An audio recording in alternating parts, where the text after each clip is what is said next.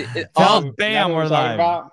dude all i have to say is this you you have to before you just like throw the dude off the table you have to kind of at least look at it and, huh well that's interesting like why is that why is it that they won't let you go down there you go to the north pole why can't you go to the south pole Hey, you know i mean like just nothing, those, nothing just is those- censored. Nothing is censored. That's true. Only true shit is censored. No fake Ah. shit is censored. Ah. Uh, So- well okay no you're right well no fake stuff mean, is censored Hey, yeah if what I'm what I'm saying might not be true, but it's a good place to start. I, w- I am at the place now, and it's weird being as old as I am, where all of a sudden I look at everything and I, I don't just believe anything right off the cuff. Like, oh, this is a thing. Yep, they told me that's real, so that's real. I do. Not, it doesn't matter. It doesn't Bruce matter. I, I will always, I'll always sit there and go, huh? Well, let me at least see what that is and just take a look at it with an open mind. You have Bill, to. let me present this idea to you, or all you guys. If if you took kids when they were six months old before they could walk, and you and you gave them to the uh, a school, then the kids would come back. It- it- it- so sorry, if you took kids when they were six months old before they could walk, it would only take it would take less than one generation before people believed that kids could not learn how to walk unless you took them to school. It would Hmm. take less than one generation right. For that to happen. So, Right. I mean, today I saw four 25 year old guys walk out of Jamba Juice wearing masks. I mean, it, it, it's just fucking Right. idiots are abound, brother. It's, it's right no, so It- and, it's but here's fucking the thing but they're but they're following what they were told right. why i mean Well, why and, that and, and the be what question is why would the chose. government lie to you right why would they lie to you Sam, are you in your pajamas? Uh, no, not yet. Oh, darn. Ah, Uh, ladies and gentlemen, we're going to cut straight to the chase. The champ Do is in it. the house. Uh, uh, uh, uh, uh, the champ who was on the top of the podium on one of the hardest podiums in the world you could possibly possibly get on, and then uh, also ate uh, one of the largest pieces. Look at her! Look at her! Jesus, blimey, what is going on here? Look at her just roll. No, no shame, no humbleness. Just roll it up, roll it up. Uh, and um, uh, and then and then had to consume one of the largest pieces of humble pie. Uh, at the at the regionals the following year. Like what the fuck? Like everyone wanted her at the games, and it, it was a, a a handstand debacle.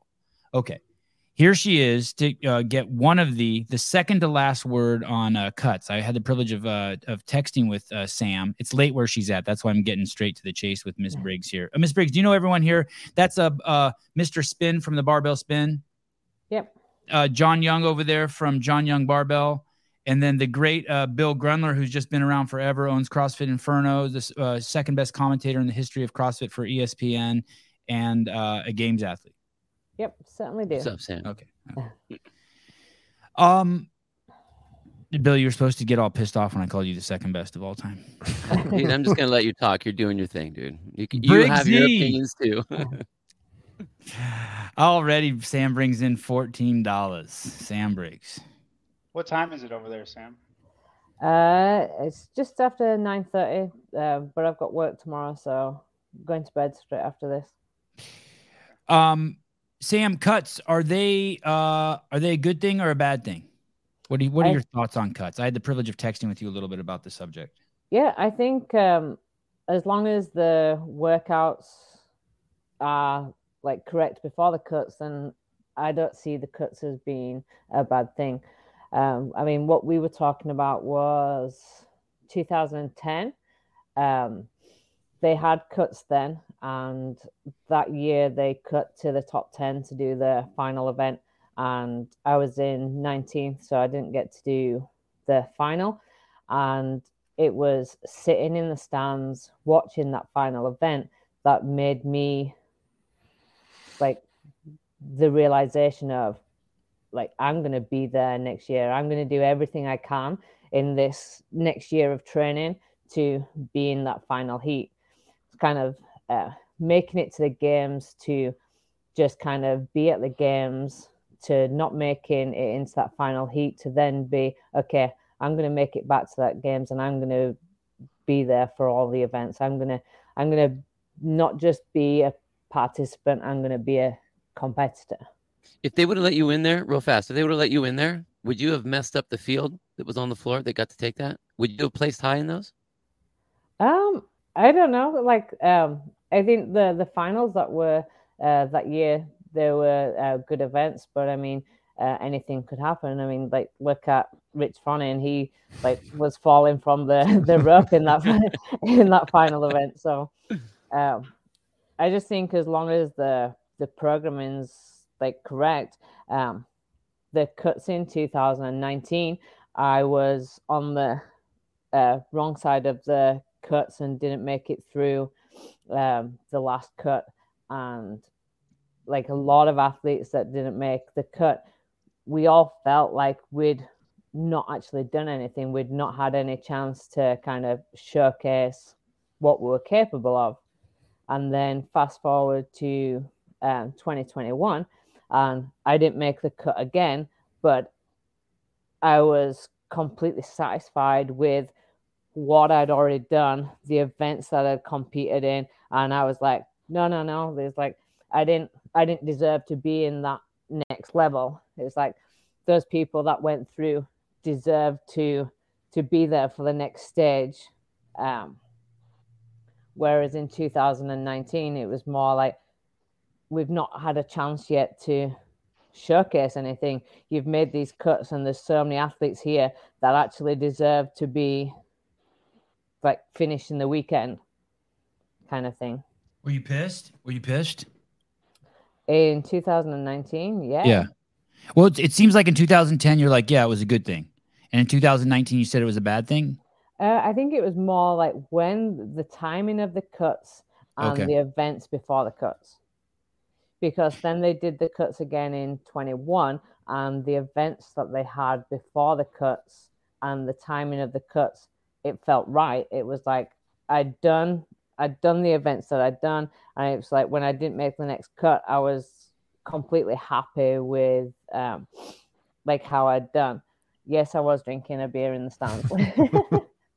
I just think it's great. You you guys went and got cut and said, "Screw you guys, we're gonna go do a triathlon instead." So how yeah, about that? because uh, we didn't feel tired. You do all this like training uh, to compete at the games, and it honestly didn't feel like we'd done anything. So we went out and we did uh, a half Ironman. It was like, and then after that, it was like, At a okay, local comp, you guys went to a local comp after getting cut from the CrossFit Games. You're like, shit, we got some fitness to use. So you went to a local comp and did a half Ironman. yeah, Her and Sarah. What, Sarah? Who? Sarah, daughter. yeah, No and shit. wasn't Annie? Wasn't Annie? Annie there too? Uh, yeah. no, it was me, Sarah, Emma McQuaid, Emma. um, and Carmen Bosmans. I, I. I would also like to um, uh, point out Amazing. that uh, the year that Danielle Brandon was uh, quarantined uh, for uh, an STD, uh, Sam, and she had to run by herself. Uh, Sam also offered to run with her. Uh, with just raise her hand and be like, "I'll run with her," or not an STD, a COVID. Sorry, COVID. I get the confused. and and sa- that was pretty cool, you Sam, that you did that. Why why'd you do that? Um, like if you're gonna beat somebody, uh, I always want to beat somebody, um, and it's and it's fair and square. It's um, if I if I beat somebody or I lose to somebody, and it's been even playing fields, then it's like, well, I've given my best, you've given your best, and whoever's the better has uh, risen to the top. If everybody else is running against somebody and somebody had to run by themselves, that's not an even playing field. Like she's at a disadvantage. So it's like anybody that beat her, it's like, well, you only beat her because she was at a disadvantage. And that's not what CrossFit's about. CrossFit's meant to be finding the fittest on earth with everything on an even playing field. um tremendously kind of you since there's so much money on the line and also since danielle brandon is so explosive i mean if i were to put both you guys in categories i would say you'd be better at beyond a thousand meters and she'd be better at um, shorter than a thousand meters uh, because of her track career but um, let's go back to the cuts. In, do you have any negative things to say? Have you heard anything uh, to, to Dave Castro? Do you want to say anything to him like, "Hey, bad job on the cuts," or "Hey, good job on the cuts. Make sure you do this," or have you heard anything that's compelling on on the side of the cuts are a bad idea that kind of made you go, mm, maybe they shouldn't do them? Oh, I think as long as um, I mean, when he did the cuts in uh 21 and did they did the cuts last year as well, did they? I don't think Yeah. To 30. Just just are down to 30. Right, just to the Oh, okay. um that as long as it's the same as in like 21, there were there was good tests before the cuts, and I felt like the cuts came at good like times, and with him being back in charge, like hopefully like this year it'll be it'll be the same. Those athletes that have made it to the games and can still show uh, showcase their fitness and show kind of the training that they've been doing before they make the cut, then I don't think anybody can then question the validity of the cuts. Whereas if the workouts don't like showcase that and don't test the different domains and there's no validity in the cuts, then then it's like a problem. Whereas if it is like it was in 21, then the cuts came in a timely manner and you could you could see the progression of the athletes and the top 20 that finished the weekend would have been the top 20 regardless i think do you think the fans um, are okay with the cuts like for the most part like when they get there they're they're they're they're happy that the event is moving more quickly and that they're getting to see the more prestigious athletes or do you think that they're disappointed? Um you'll probably get a split. I would say the majority of people uh, will be happy because it does bring in um, an element of um, kind of excitement when the last event is before they're going to make a cut mm. it brings in that extra level of excitement it's like oh so and so sat in uh, 31st are they going to make the first cut in, into the the top 30 so it does add in that layer of excitement but then you'll get the people who are the the fans of those people that are in that cut line that will probably deem the cuts as unfair because they'll want to see their athlete compete all weekend. Yeah, that was my argument too. I like it because it's like there's if you do three if you do two cuts, then you basically have three finishes. Yeah. Meaning, you mean you ha- you have that climax three times of like, oh shit, oh shit. It's basically like 30 people go to the podium, then 20 people go to the podium, and then only three people go to the podium. Yeah, I love that. Uh, any uh, we're gonna let Miss uh, Briggs go to bed. Thanks for coming on so late. Uh, any any final questions for her before we um. All right. Miss Sam Briggs, the champ. Hey, thank you. Be You're safe, awesome. Sam. Thanks be for, safe. Thanks for thanks for doing it, and uh, be careful. I don't know. I feel I'm getting like a poltergeist vibe. I don't know if you know that movie, but with that open door behind you behind and that me? light. Yeah, yeah, yeah. uh, I've got my dog protecting me. He's uh he's ready. Oh, oh perfect. All right. Uh, Sam, uh, thank you uh, very, very much. Um, well, are you going to be at the games? Yeah, I'm competing in the 40 to 44. Of course um, you are. And then I'll switch hats and I'm coaching Emma McQuaid then over the weekend. Sweet. All right. See you there. Okay. See you later. Bye. Bye. Sam Briggs, uh, we were fortunate enough to have an article written by the man above me. Was it written by you? Yeah. Yep. I read uh, it. Over at the uh, Barbell Spin, taking a look at last year's games. Um, it's at uh, barbellspin.com. And the article is What if the 22, uh, 2022 CrossFit Games had been cut to 20 athletes? And uh, b- before we start, I think the caveat or, or the important part to contextualize it is you have to think that with Dave doing these cuts, that the or, the workouts, like Sam was saying, and like I think we've all said, have to be organized in a certain way, so that you're mm-hmm. not accidentally cutting out the champ. Right? You can't have the the the first six events just only test one domain. Right. Right. Yeah. I mean, so this is kind of an unfair look at it, but but it's still fun. It's still fun. Yeah, I mean, I think it. The notion is you have to have the first half of the events be a, a full, well-rounded, thought-out program to make the you know the final position work. Um, it's legitimate, but they programmed last year without that in mind, and so I was curious to know. Well, how does that work? Like they gave themselves 30, you know, all through Saturday before the cuts to have that full, well-rounded uh, test. And it's still at the end of the day, it works out where there's a couple switches in in the placements, but um, a lot of things that you might have thought were going to happen, um, you know, somebody in those back heats that got cut would then um, do really well in an event. Uh, you don't see that. I mean, Willie George had a great, great performance, second place in uh, back nine, but I don't think any of us could remember that, right? Like, we may have talked about it right after that event, but we're still not talking about it now. So you may miss out on a couple of those, but overall, it seemed like, you know, it, applying those cuts to last year would not have really had a material impact to what we saw at the final standings. Podium's the same. Uh, if they did the cuts last year, the same. Podiums are the same. Yep. Justin is on top. Okay. Yep. And I will anything. Say, go go ahead. Sorry. Go ahead. Last year, if you look, if you look at all of the workouts that they had last year, um, did they end on the Echo Press on Saturday? Is something wrong I with think... John's mic? Is something wrong with his mic? Can you guys hear me? Sounds tap like it's going mic. through your computer. Talk tap on that mic, make sure it's on.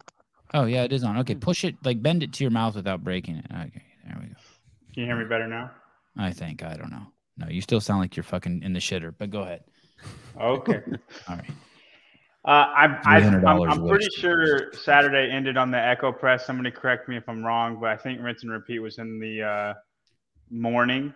So if you yes. look at all of those workouts before then, like where would the cuts be? It is a pretty well-rounded test. Um, the first seven events. Uh, you got bike to work, monostructural, shutter to overhead. That's strength. Uh, th- the, I mean, 300 pounds push presses are strength. And then you got running again, fast running with a mile, skill speed medley. That's all gymnastics. Elizabeth elevated, gymnastic CrossFit. Uh, the capital, which is a bit mix of everything. It's a little strongman vibe at the end. It's endurance until you get to the strong to the sandbag. Just ask Haley Adams if strength wasn't involved. Um, and then you have uh, the up and over, which is gymnastics, bunch of ring muscle ups, and echo press, which ended up being a strongman event because nobody could. Handstand push ups, all the big guys were good at them. It didn't really hurt the big people, except Laura Horvath. It obviously still hurt her. But um, if you look at all those events, it is pretty darn well rounded, even if they didn't have that in mind. Um, so as long as it is like that again, it's fine. Um, Bill, have your thoughts on the cut changed at all in the last two weeks? As you thought about it more, molded over more last week? Uh, I, I'm still not a. I'm I'm not a fan of it, and I just I feel that especially now when you have the open, you have the quarters, you have the semis. We have done so many cuts already that I, I just feel we have uh, we make a big deal about the top 40 that we have there. And that's why I asked Sam that question when she said in, in the 2010 if she would have felt that she would have done well in that particular event. I mean that if it's an if it's if it's a strength event and John gets cut and all of a sudden he could have mixed it up and he could have been in the top that would or has the potential to a leaderboard. And I just feel that these athletes deserve to have that chance to get there. That being said, I agree with what John's saying is that oh, if you were going to make cuts, before you make your first set of cuts, you have to have a very well rounded selection of events to do something like that. You can't just have some random, you know, any any. You, I don't think you should have any specialist events before you get into your first cut, especially the first one, um, just because you're going to be losing people that that should still be in the mix. If anything, it hinders what you can program a little bit because you can't have specialty events. Right. Well, I don't think it hinders it, but I mean, it's just it definitely it gives you some lanes for sure. You I mean, um, do you think it hinders? I'm saying you can't do any like they always have a swim in the beginning. Typically, they always have a long endurance event in the beginning. Like if they have a straight up, they'd have to have a straight up max out event if they're going to have the long endurance event, which they always do first thing, and I understand why athletes recover. You can't, it's hard to throw that in the middle of the games, right? right. So it has kind of has to be in the beginning. But then you need a straight up strong event and a 30 ring muscle ups per time. Like you have to have those. So three basically uh one job, modality good job, events. Cave. Good job, Cave. And then a couple couple CrossFit events in there. I just think it I think it hinders what you can do. I, I just, in I order to not hinder you as much in the back half. I, I think that when you go to have those, um, I, think it's more appropriate to have the more specialist, uh, kind of outlandish, kind of really cool and creative events. Once you have whatever people you're going to have in there, I don't think you need to have those. I don't think you should have those in the beginning. I know, just like you said, I agree with the endurance part. 2018 as, was beautiful. They had the marathon row, right? The CrossFit total, and 30 ring muscle ups for time. That was all on day one. Right. And I think you do those three tests, you know, the fittest at it, like the fittest will rise to the top with just those three tests. And they're How many, so, but they're looking at te- they're going to make their first. Uh, I don't think cut. Bill's argument though was is that the tests weren't adequate for making the cuts. I think he was just saying there's been enough that the. I, this is what I heard Bill say. I'm paraphrasing a little bit. The sport has been around long enough and it's matured enough that all 40 deserve to deserve might not be the right word. All 20 have earned, all 40 have earned the right to be there and start to finish. I think that's what he's saying, right? That the sportsman. I, the the the the athlete in me, the coach in me, Oh, okay. honestly, well, and honestly, even yeah, okay. the, the fan in me, like I don't would lie, rather see. Lie. I like just go with those first two. Don't lie. Just go with the first two. um, I, I think that I, I, I, do agree with that. And and the reason I think it's different, you know, a lot of people will throw in, you know, the hundred yard dash or they'll throw in an Olympic type event or whatever, and those are one off events. Like I, I I get it. You don't need to have, you don't need to have everyone run the the hundred yard sprint, nineteen times and still have the same 40 out on the line running the sprint. I get that. Um, but we have a multitude of different events that these athletes are, are, are there to do to prove that they are within our definition of fitness the fittest on earth. And if we're doing that, then put them all out there to do that because I would hate to see something like in in in you know Sam was a great example at, at the regionals that year where here you are you have the champ that comes back and can't make it in because she can't do handstand uh, you know a handstand walk you know I mean like that was knowing she's probably going to be top 5 at the games if you just right. let her in Right. that hurt. Oh, it's hard to let her. It's hard to do that though. Does that happen all the time? No, but the thing is, is that there's that chance, and and so I, like I said, I I the, the the first two of the three that we talked about that Sevan won't let me add the third one in there. That's fine. Yes, yes, yes. Um, He's an athlete and a coach. The athlete can coach deep with inside in him. Right. Um, I I would hate to see something like that happen. Now I did listen to Dave's thing too, and I I get it. Like I I understand I didn't get that, it. I listened to it. I didn't understand. Well, there's I I can see I I can understand. It doesn't mean that I like it, but I can understand the logistics part of if you're going to do something cool. I mean, you can only you know you, don't want to run the same CrossFit style events all the way through when you're first in the before your cuts, in the middle cuts, and then at your final. You want to be able to have some cool things because it. I think once you get to the top, everyone's already done the CrossFit. Now it's like, okay, now let's see what you can do with your fitness in a situation that you're not used to using it for. Uh, before we hold hold you guys uh, before we uh, go on and talk about my legless rope climb uh, earlier this evening, I uh, um, I want to ask Mr. Spin. After writing the article, did your view on the cuts change at all? It did. It, it did. did. I and- I was I was with Bill that they've earned their right. You know that um, by cutting them, you're not going to see, you're not going to get the opportunity to see some of those athletes who um, have been cut that um, to be able to show where they're strong at. Like a Jake Douglas, if you put a sandbag event after he gets cut, you're not going to see that. Um, and while that may be the case this year, what we you didn't see that last year, right? Like you didn't see some great performances that you just still remember now. And um, I, I do agree with what Dave said in his in his video that you know he, it's going to shorten it up. I mean, you watch those first two heats, and there might be some excitement to it, but um, I think 20 is the right number on a Sunday to keep the fans' attention for that time period, right? Like we're diehard fans right? We want to see all 40 athletes compete. Not Bill. Bill's a diehard coach athlete. He's not even in the fan category. He's but, not zero. but 10, 10 people, 0. Got it. But you take people take that are that. that. are casual fans or people that are just tuning in because they run it, they stumble across it on on YouTube. They want to see those that are going to be the best of the best.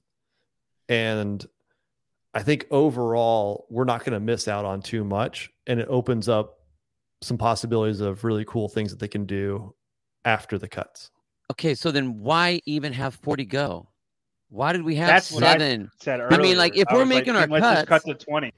Cut to 20. Because give them the opportunity to get there. No, no, no. We no, you just said we we they the had the opportunity to get there. Yeah.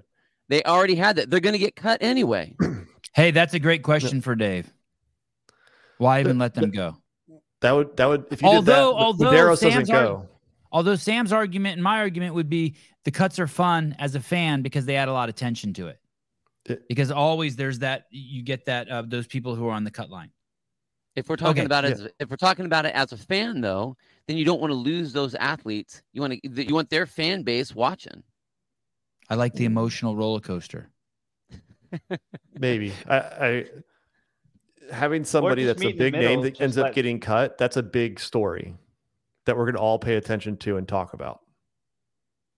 Okay, Young. Right. Final word from you. Go ahead, Mr. Young. Go ahead. I said you could just meet in the middle and then just let thirty go, and the people that we cut are from South America only gets one, Asia only gets one, only gets one. and uh, the people that matter get most of their people in. And we, then we know who's going to get cut. So why for the most them? part? If that's if oh. that's the case, then why bring them? Because of the one the, the athlete that surprises us and is a Wait, you just said point. that that, but just as you made in and and I, dude, and your it was really funny. Your article was spectacular, and me and Chase and Halpin actually did a show like immediately after that. It was really funny. We're like, oh, okay, cool. And Halpin did the whole spreadsheet, the whole deal, and saw all the same things. And it was, I mean, and even with that, it was like, okay, if they're gonna get cut, and there aren't big changes, and there isn't the the Willie George, I just took second in the event, and no one's gonna talk about it anyway then why bring them? We uh like, sorry, you can't be quick, cool uh, to them on one hand and then not cool to them on the other hand, and then flip flop and try the exact same no, thing. it's it's okay. Somewhere fine, they're getting wait, cut. Bill's just fine. Let before right. Let Bill get the last word, please. No more cut talk. Uh, Souza, don't let Abigail Donut get away. She's going to try to push us after the games. Don't let her get away. We got to get her. Okay. Uh, really quick, uh, I want to tell you guys something. So two weeks ago, I started taking BPC 157. I had a fucked up bicep. I got it from uh, California Peptides. Uh, today, if you want to see me do my first legless rope climb in fucking forever, um, I'm not taking TRT. I'm not taking anything that has human growth hormone or any of that. I'm just taking some BPC 157 to heal the bicep. And I uh, I was watching the Buttery Bros today, and I was watching uh, Katrin and uh, Christine Kolenbrander. Kolenbrander looks insane, dude. She looks yeah. otherworldly. Um, uh, and I and I went out to the uh, yard and did my first legless rope climb in I don't know, I don't know forever. But anyway, uh, thank you, Sarah, for getting me turned on to that, and uh, I'm stoked that um, the last the, the, she's been a sponsor for a long time, and I haven't used any of her product, and then finally, uh, two weeks ago, I started with the injections into the bicep, and and shit's getting better. So strict it's muscle still, up was way was way better than my rope I, climb. I think it was. My rope climb. What's wrong impressive. with my rope climb? My rope climb was cool too, wasn't it? I just think it was it was cooler. To oh, cooler, yeah, yeah, old yeah. school, sitting on the ground. Thank you. Nasty girl style. Yeah. Thank you. And in in my wardrobe was better in the last one too. I looked like a um. okay, uh, let me get through a few more of these before we uh, bring on the great uh, Chris Hinshaw. Uh, I'm in favor of cuts at the right time. Also in favor of minimum work requirement for each event. If you are looking for the best well-rounded athlete, this is how it's done. Uh, no one chime in. Don't you guys dare start fighting. Gray Ghost, thank you. Um, uh, Trina. Oh, Trina, it's been a while. Uh, Trina from uh, Gone Rogue, Going Rogue. What's her Instagram account? Gone Rogue. I can't see. Uh, Sousa's saying something. I still can't see him. Okay. Opportunity advance. Thank you, Trina, from Australia. Another Australian. Should do more shows at this time. Uh, Aaron, um, non sponsored athletes spend too much to go there to not have the full experience, and competing against the field all weekend will help them overall. I'm not down for the emotional appeal, but but I hear you. And thank you, Aaron. It's a beautiful, your a sunflower is uh, appropriate with your uh, uh message. It's very uh, kind of you. Um, and Oh, g- going rogue with Sevan. Yeah. Fantastic account. Should have millions of followers. Lucky camera straps. This year's cut seemed like a good balance. Multiple days to earn your spot and still 20 athletes on the last day. So much better than 2019. All right. Can't say it's good yet, though. It's impossible to know until the event. Jesus Christ, guys. You can't do it. Just saying, sorry. My God. Said last word. He said last word. I just hopped in the last. Tried to give the last word to Young, and then Mr. Hinshaw. how are How are you? Uh, I'm fantastic. Thanks for doing Excellent. this, Sam. Uh, really it's been a long time. Really appreciate you having here. Yeah, one of the most popular podcasts I ever did was with you, man. That one really got uh, the people stirred. Thank you for coming on again. Well, it was all a bunch of good questions on your part. Yeah, we didn't get in trouble either, which was no. nice. Yeah, I appreciate the softball questions you gave me. Today we get in trouble. Uh, just a few minutes ago, Chris, we had uh, Sam Briggs. Um, uh, Sam, uh, she has the nickname the Engine, uh, and uh, there's no, um, there's no doubt she earned that and deserved that. Is that correct? She did earn it, and she deserves it. Yep and and and we know that because we saw her perform on the field and we saw her uh, lung capacity. We saw her win the crossfit games. We saw her basically have to compensate with a massive engine for where maybe even where she many would say she lacked in physical strength. So she had to be even better than than the best. You know she had to make up for that right to get on the podium. Yeah i i mean i think that what's interesting about sam and and, and we've talked about it before i have with sam it's interesting to me that that uh, we, we talk about aerobic capacity, but we're really interested in that maximum sustainable pace. And what Sam, because she was so gifted in running, that she really didn't have to train it and still be the best. But my question to Sam was what if she truly optimized the largest muscle group in her body? What would that have done for the other weaker parts of her body, such as as as her arms, her chest and back, those muscle groups. And that to me is what's interesting. And it made me realize that you got to look at the whole package as an athlete and where is their opportunity.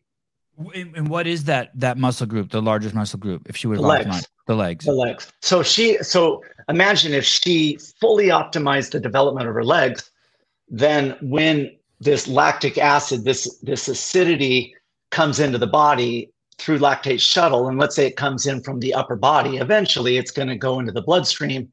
And the purpose of the bloodstream is it's just trying to find slow twitch muscle fibers to consume that lactate as a fuel. And when it does consume that lactate, it takes the acidity, which is the fatigue causing properties, and removes it. Well, imagine if the legs were more equipped to consume that lactate and remove those fatigue causing properties. She could do even more work. Mm. And that to me is what's interesting. And it was a wake up call for me as a coach of like, we need to make sure that every muscle group is optimized. And when you say optimized, you mean uh, with strength and uh, endurance? Uh, in terms of, of, of their development, uh, you okay. know, you, you, and, and when you look at the body and we're triaging muscle groups, the obvious choice is start with the biggest muscle group first, right? The legs and and then work your way down. And and that's what i start with as a coach. Um, you were drawing a distinction between aerobic capacity and sustainable pace. What what's the distinction there?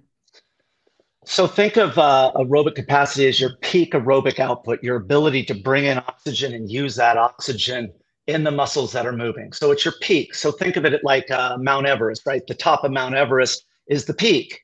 Well on mount everest some distance below, right, 4,000, well, 3,000 feet below is what's called the death zone.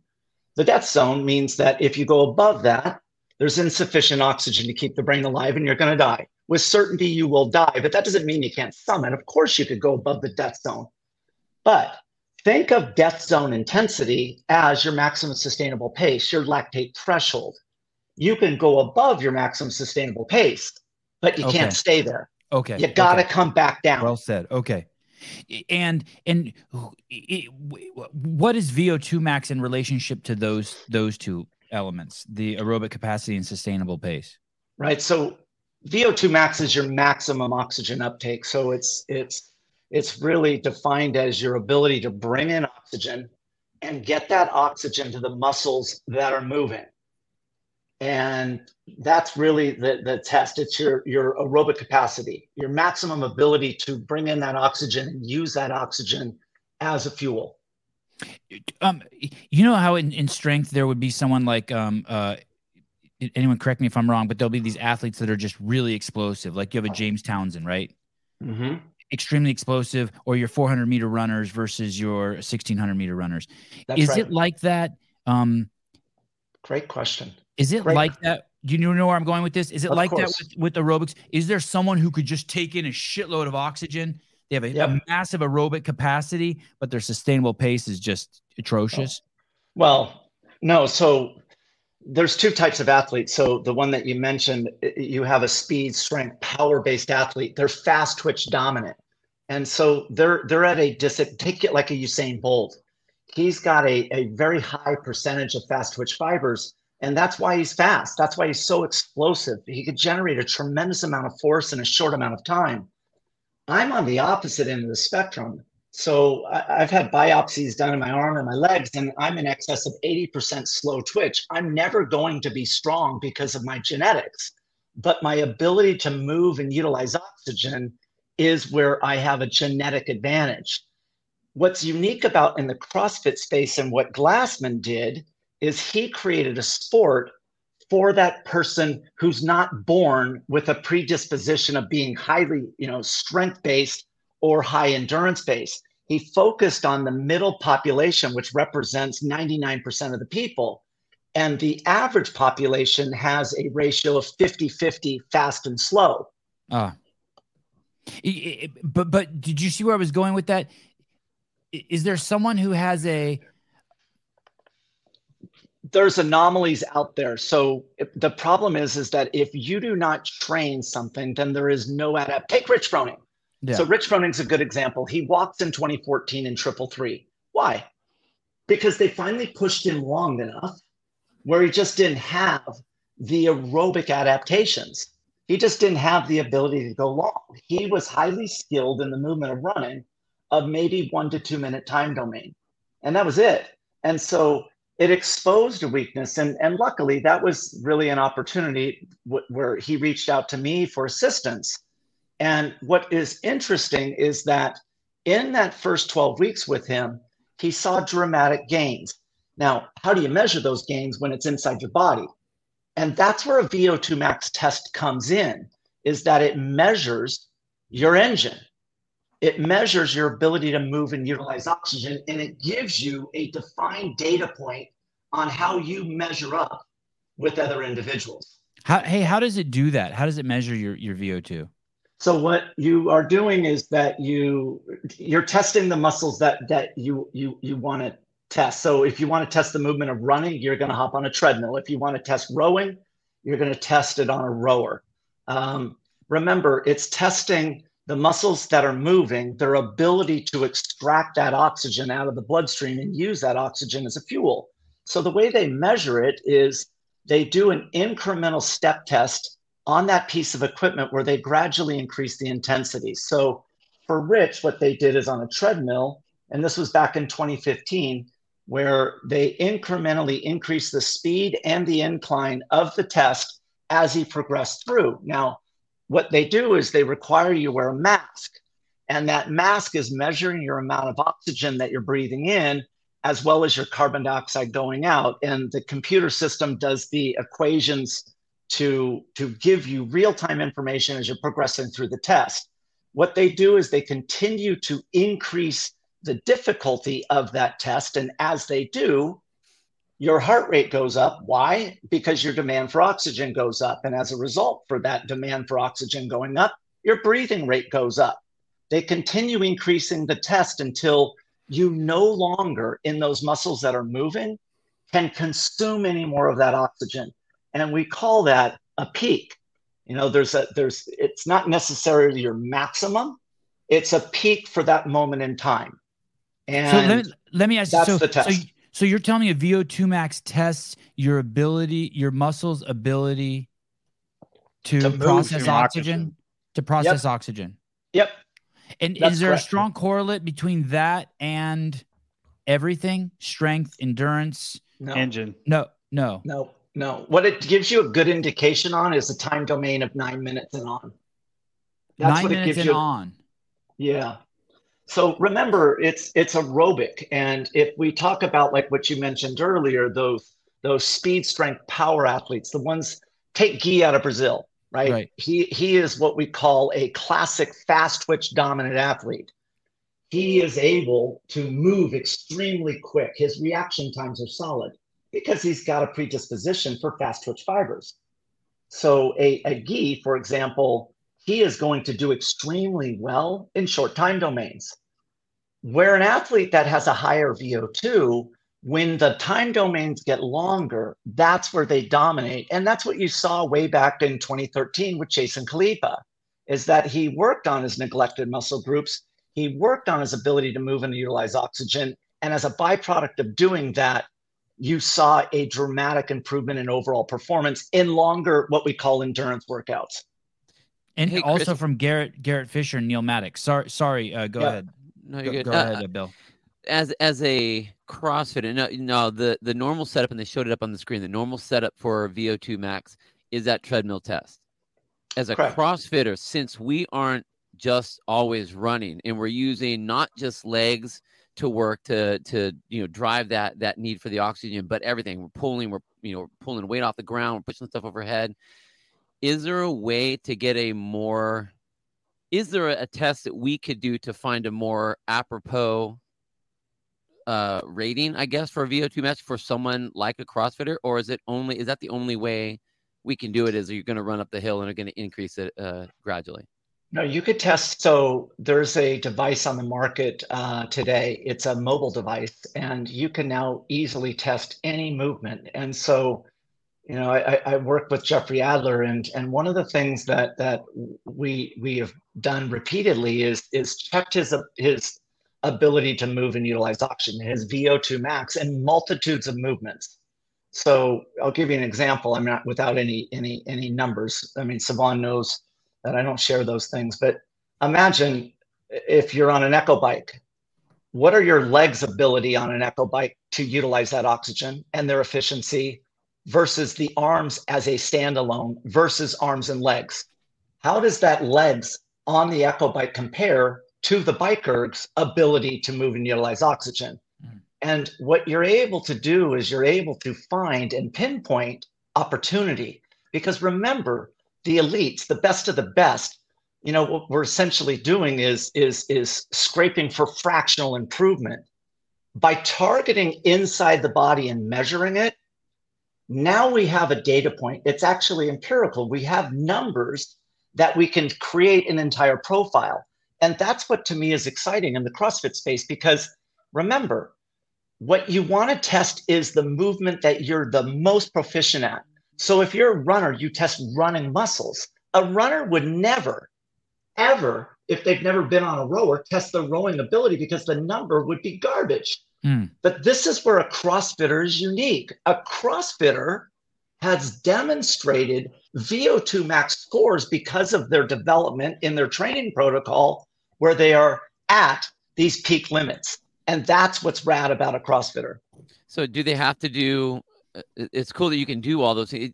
Uh, Sevan, do you remember uh, Julie Foucher was doing? She's the uh, most badass. She's so badass she yeah, she did that stuff at, like that. Like Fran, I remember she did Fran. I think. Oh, uh, like at Pepperdine back in the day. Was she it yeah. Pepperdine? She did that. Okay. Yeah. It, was, it was it was a ways back, but hey, is let me is ask this real quick, Bill. Let me ask this yeah. real quick. Is there a time domain? The minimum time domain for the VO two? There, there, there is. So there's a target time domain. The last time I did mine, um, which was about nine years ago, I, I did it after Alessandra Pichelli, and the people looked at her, and she went first, and she had a great score, and then I went and they're looking at me and they're like, dude's 53 years old. Look how tiny he is. And so they turned down the speed and they lowered the grade and they pushed me, you know, 17 minutes. This test should take about 11 minutes. so you can't, so Chris, you can't do a three. I was trying to piggyback off of Bill's question there because Bill was asking, can you do stuff tests that are more CrossFit? So Fran would be, Fran wouldn't be, it's not long enough. Don't do you no, need to go to can. How can the test be shorter? Now we're falling way into the weeds. How can the test be shorter than nine minutes if it tells you what you're? It, it's really only good to tell you what you're good at after nine minutes. Because it's measuring your exchange of oxygen. And so you know precisely where you are as you progress through the test. So okay. if you, Sevan, did this test, I would tell you you still have room, meaning you're not even at your maximum sustainable pace. You get real time response as you're progressing through the workout. Okay. Sorry, sorry, Sevan. Sorry. He basically Sevan, I would love to test you. Sevan, you're not even games. close. Chris, Chris, I have one question. Camera hold. Go go ahead, John. So I I heard I don't remember what podcast it was, but you're talking about how Fraser works his weaknesses, and I was trying to use I used your concepts as far as clearing lactate. I would do three handstand push-ups on an EMOM, just three, and then the five pound dumbbell Arnold presses the rest of the minute for 50 seconds. And I would do an EMOM like that to increase my shoulders' ability to clear lactate, lactic acid. Right. That's right. And and I saw phenomenal results doing that, like crazy results. It, is there any movement in particular, CrossFit movement or muscle that you've seen that tends to improve better than most?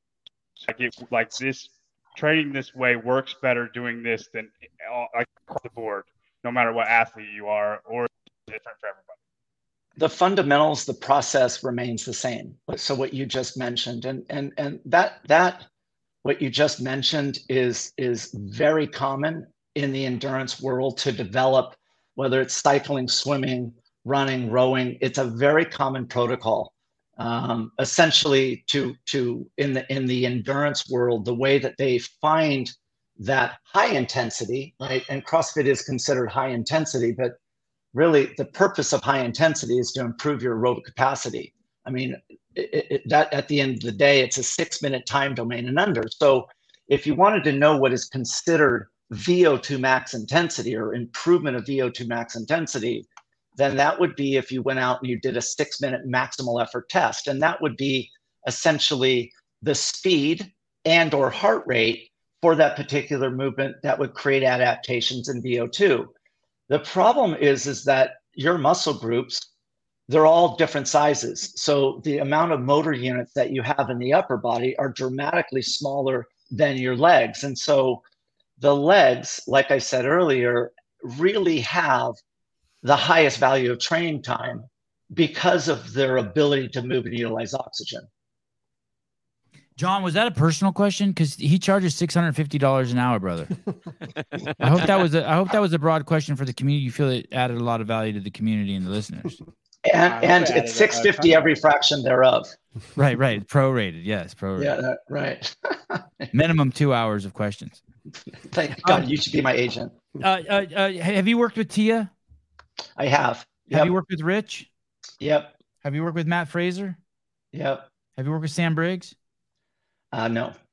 Have you worked uh, with? Can I tell you why I didn't work with Sam Briggs? She was too good. She was too good. She didn't. She's like, I run fast, run long enough. You can. I'm gonna tell you. I'm gonna tell you a story that I haven't told.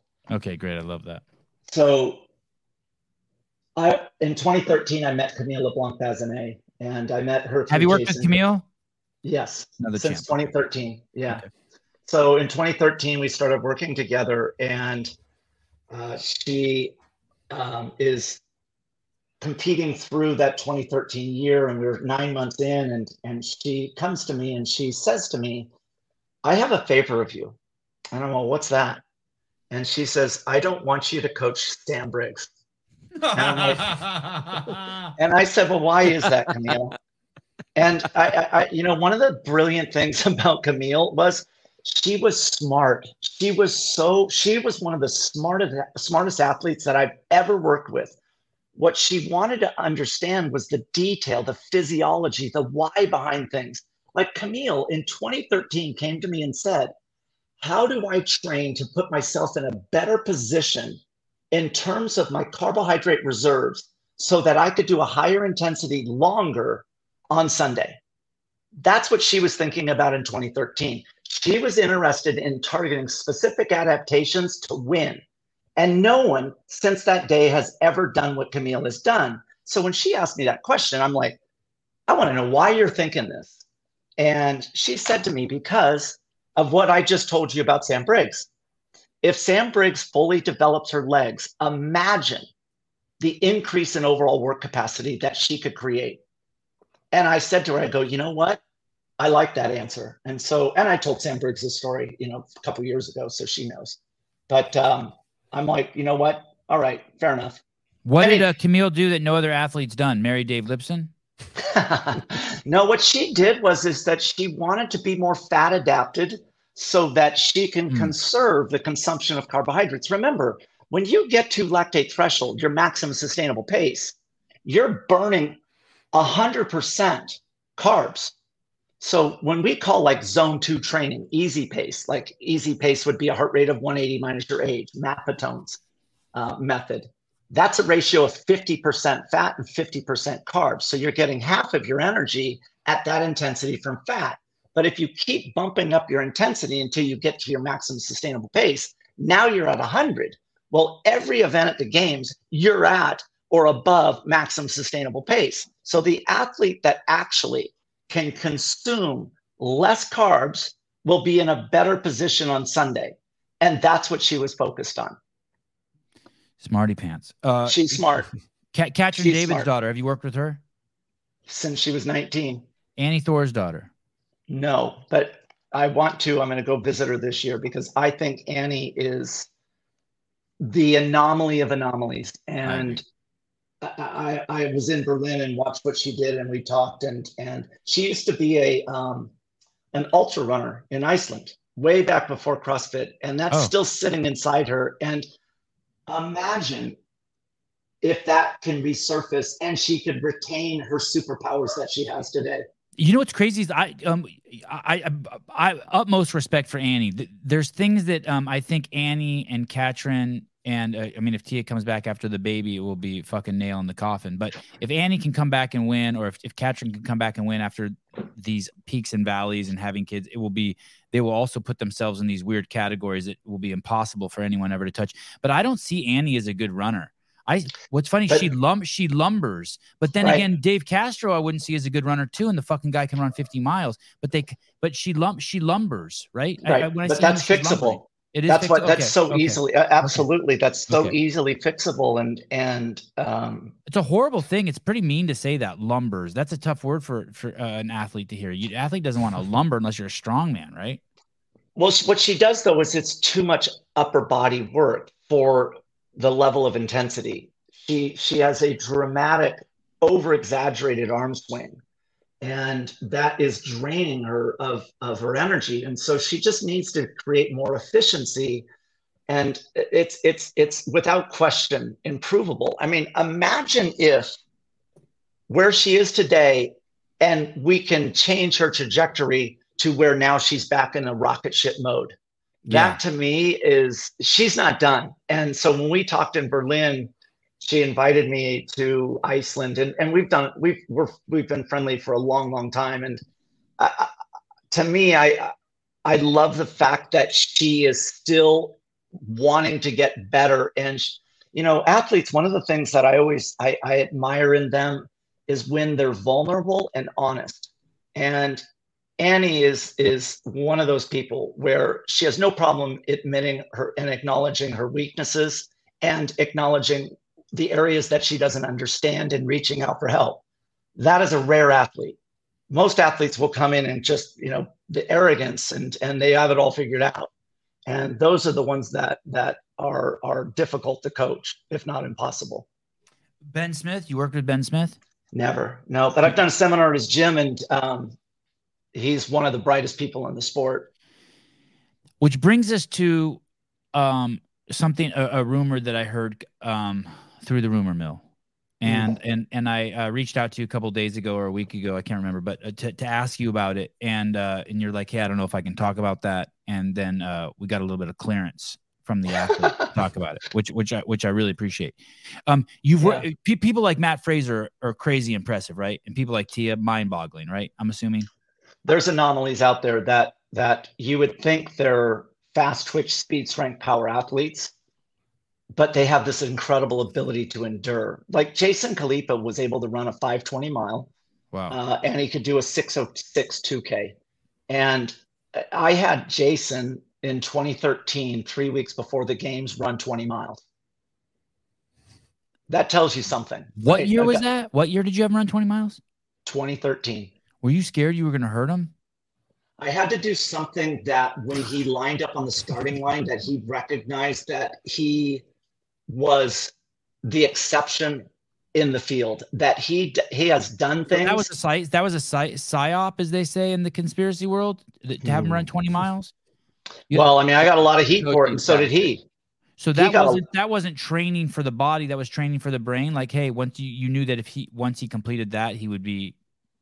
Because you have to you have to truly believe. I mean, one of the things John Young is, wants to throw up. You heard twenty miles, huh, John? You want to throw up? I've run a marathon you, before, Sevan. Oh, all right. My bad. My bad. Without stopping, very slowly. All right. Good but, job. Good job. But I, you have it's it's a it's a very delicate thing with with games athletes or any elite athlete is that a coach's job when it comes real close to putting it on the line, that athlete has to believe when they line up that they are the anomaly, that they're the exception over everybody else. But you have to, you can't just throw them an easy workout and go, oh, you're going to do 10 400s on the track in three minutes. It's like they have to believe that that workout is impossible and that nobody else can do it. And so I, remember, Jason Khalipa got dead last in every single endurance event from 2008 to 2012. He passed out he? in 2009 like a rock. He fucking collapsed. so is that a true story? Dude, there's video of it. I shot. I filmed him just like he collapsed, like like it just like in the middle of the race with like Spealler and Mikko. He just collapsed and just like a like a gelatinous sack of shit. yeah. Boom. after. Yeah, it was so nuts. maybe so, maybe Caleb will find it. Yeah, that to me, I I, I thought that was just like a wives' tale. Uh, I've heard that before. I just didn't. So imagine if you did fall asleep in a in a in a in a run. I don't even know how that's possible, but if if you say oh, sh- it's a little bit before that. It's a just a oh. smidge. There. Oh, this is the trailer. Oh yeah. Damn. I want to say you can play the whole thing. I made that, but I don't know if you can.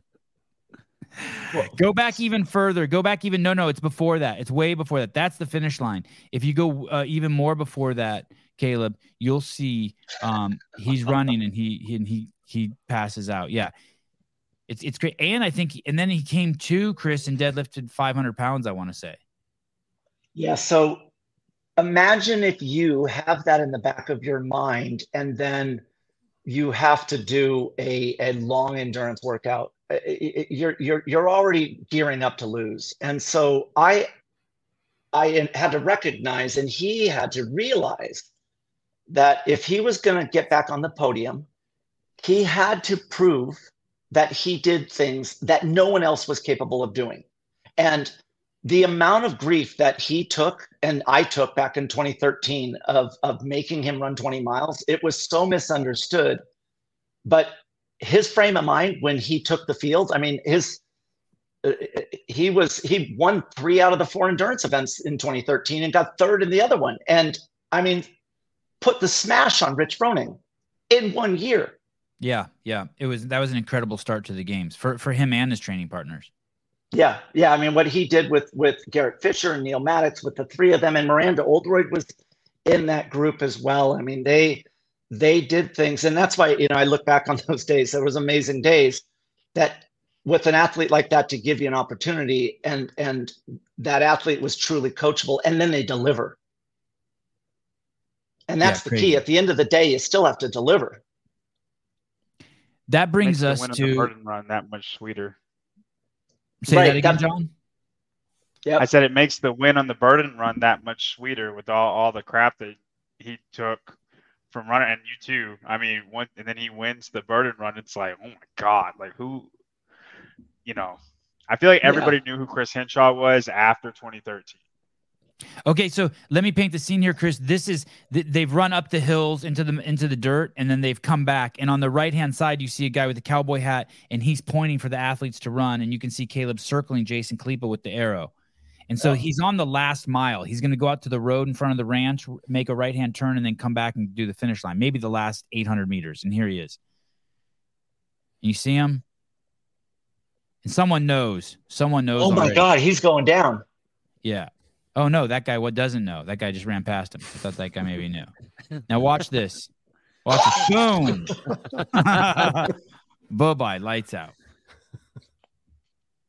Crazy, right? Wow. Yeah. So imagine that's in the back of your mind on the start of the burden run. And how do you shake that? And when he stood there on that line, I mean, he did a workout that was 10 by 800 meters um, uh, before that as well 10 by 800 with a work to rest of one to one. And yeah. he averaged 257 for 800. As a matter of fact, CrossFit HQ filmed that. Uh, Valerie Voboril on that same workout, that was the last workout of the games for her that year. She uh, she crashed at the finish line. She did a somersault at the finish line. That's how fatigued she was. She fell forward and somersaulted across. Okay, um, which brings us to uh, one of the most interesting athletes, I, I think, in um, uh, on the scene today. Uh, a, a second year athlete going to the CrossFit Games. I'm a huge, huge fan of hers. Um, I'm hearing uh, that you've been working with Alex Gazan. Yes. Yeah, she's and that her numbers are truly, off the chart. That you're you're looking yeah. at something that's truly remarkable and special that's where you when you it's like when you're you're strong well you can measure strength by doing a lift but how do you know what your potential is from a cardiovascular standpoint how, how do you know? And by getting a vo2 max test done it gives you insights into that snapshot in time when you got your test done. Now it's not to say that that you you so remember your vo2 is your peak. You once you reach your genetic limit on that and everybody has a different number and that's why endurance athletes are are they dominate is because their number is higher so once you hit that limit then you want to keep your peak at that level. So with alex she's got a a, a number. I mean we talked about julie foucher she was was really from a, a cardiorespiratory standpoint in in her vo2 testing the most dominant athlete that I have ever come across in in a multi, nine different movements. Um, she was in 2015 when she popped her Achilles. I mean, she was going to win the CrossFit Games. Um, Alex comes oh, in. Shit, you think that Hinshaw? I do. What year sure. was that? 2015. Wow. Who won the games that year? Katrin. Katrin. Wow. Wow. Okay. Yep. Yeah. Truly remarkable. Julie Foucher is is is one of the most talented athletes that I've ever come across from from an endurance standpoint, right? The ability to move and utilize oxygen. All right. Um, but Alex comes along and and one of the things that's interesting is that you know she's 21, she's you know getting close 22 years old. Um, she's young. Child. And right. And when you take an athlete like that and you see their trajectory and you see that like same thing with Jeffrey Adler Jeffrey Adler, we've been working together now two years. And the same thing is that you can alter the trajectory of an athlete by improving their ability to move and utilize oxygen. And that's what you see with Adler, right? He's got a, a numbers that that are, I mean, you popped up Rich Froning, his are higher than Rich's. And Alex, being as young as she is, with her numbers, who's to stay where the where the end is? Um, are they right the best now, numbers you've ever seen in a CrossFit athlete? In a female, they are. Yeah. So her VO2, and she said Crazy. I could talk about it because, as you know, I don't talk about these things, but she has a VO2 of 60.2 milliliters of oxygen per kilogram of body weight per minute. Now, superior is 41. Okay. So it's a it's a um, that way, I, I, I can tell you only that I can tell you about Jeffrey Adler being more than Rich because you, you pulled up Rich. I know right. that. F- fair enough. So so you when you saw that when you saw um, Alex Gazan's numbers, were you like something's wrong? Like she needs to be retested? There was an error in the machine. No, because I watched her do it. Yeah, you did. And, so, and so, and you could even see it's like riding, it's like listening to an assault bike from across the room. If you hear someone like get over 90 RPMs, you're like, you, you look over. Well, so you're watching them as they progress through this test. And so when you progress through the test, they start you off walking and then they gradually increase the intensity until you no longer can move. All right. And typically you'll hit your maximum heart rate during this test. And so as you're progressing through, you are are seeing precisely where they are and you know how much room they have well for me as a coach there's lots of other things that i look at without looking at a, a, a computer screen. So, for example, your breathing. If you were moving, I would listen to your rate of breath, your demand for oxygen, and the frequency of that. And when you run, what I listen for is how many steps are you taking per complete cycle of breath? And every athlete, when they're in control of their breathing, meaning b- below at a speed slower than their maximum sustainable pace, they're taking four or more steps per cycle of breath. So as she's progressing through this, I'm listening for that because a lot of times athletes are uncomfortable with being on air, right? They're, they have a mask on and the nose is covered and they feel claustrophobic and so they quit early they quit premature because it's just uncomfortable they're not familiar with it and so i'm listening to give her feedback precisely where she is along the way i know that her maximum heart rate should be somewhere in the at least 195 to 200 range and so if her heart rate's down at 170 and her breathing pattern is somewhere around eight steps per cycle of breath i know she's got plenty in the tank and that's what I'm listening for. I'm listening for these basic techniques to give her insights on where she is to make sure it's a good test. Wow. Nothing like 10 800s to start the day. So, yeah. um, Chris, um, are this is kind of a weird question, but are you her endurance coach? Are you, is, is that? I am. You are a coach. So, but keep in mind, so I my relationship with just so with Justin Cutler, he is the prime, mm-hmm. and essentially I work for him. So okay, okay. Like with Katrin back in the Ben Bergeron, I, I, am involved with with Ben's really the lead and the prime. Right. Um, but the relationship is one where I work direct, we communicate direct. I, you know, we had a conference call today with with Alex and and Justin to talk about those workout results and um, same thing. Yeah, th- there's always a head coach. She, she's kind of a, what we're getting about Gazan is she's a freak of nature. The 270 bench press is is is bizarre. It's it yeah. is, it is. It's in the getting to it's not just strong. It's like getting into something weird. And now and now this mm-hmm. VO2 max is something else. She's she, we're just, we're not the potential of this. This is the athlete to watch. This is a a, a bona fide like we're this is um she has all, everything all the raw shit is there and the threat is it's always about trajectory which athletes are improving she, she, grows too fast? Grows too no grows, no no no. Oh, it's oh. about it, about improvement. So a lot of athletes they plateau. They just stop improving. And now what you're doing is you're swinging a pendulum over the food. And if it turns clockwise oh that's better for you because you're trying to get fractional gains. There's really little opportunity. It's very difficult to squeeze out improvement because they plateaued. But with her who she is today, she is going to be better tomorrow. Yeah. And that rate of improvement is what's terrifying. That's, That's the thing. that Adler too. Right. And, and so every year.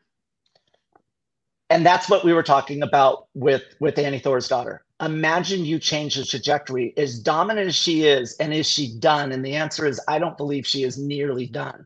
You can alter the trajectory of an athlete by going out and soliciting help. Mm. And that's what Alex did. Alex and Justin did that. Is Alex coachable? Really co- easily coachable? She's one of the, yeah. There's very few that are coachable. I've said this many times. I've had 10 coachable athletes in my day. Wow. And Amazing. she's one of them. Yeah. I mean, she's oh, truly, she's good. Can you tell an athlete they're not coachable and they fix it, or it's, it's harder than that? Hey, dude, you're not, no. you're not coachable.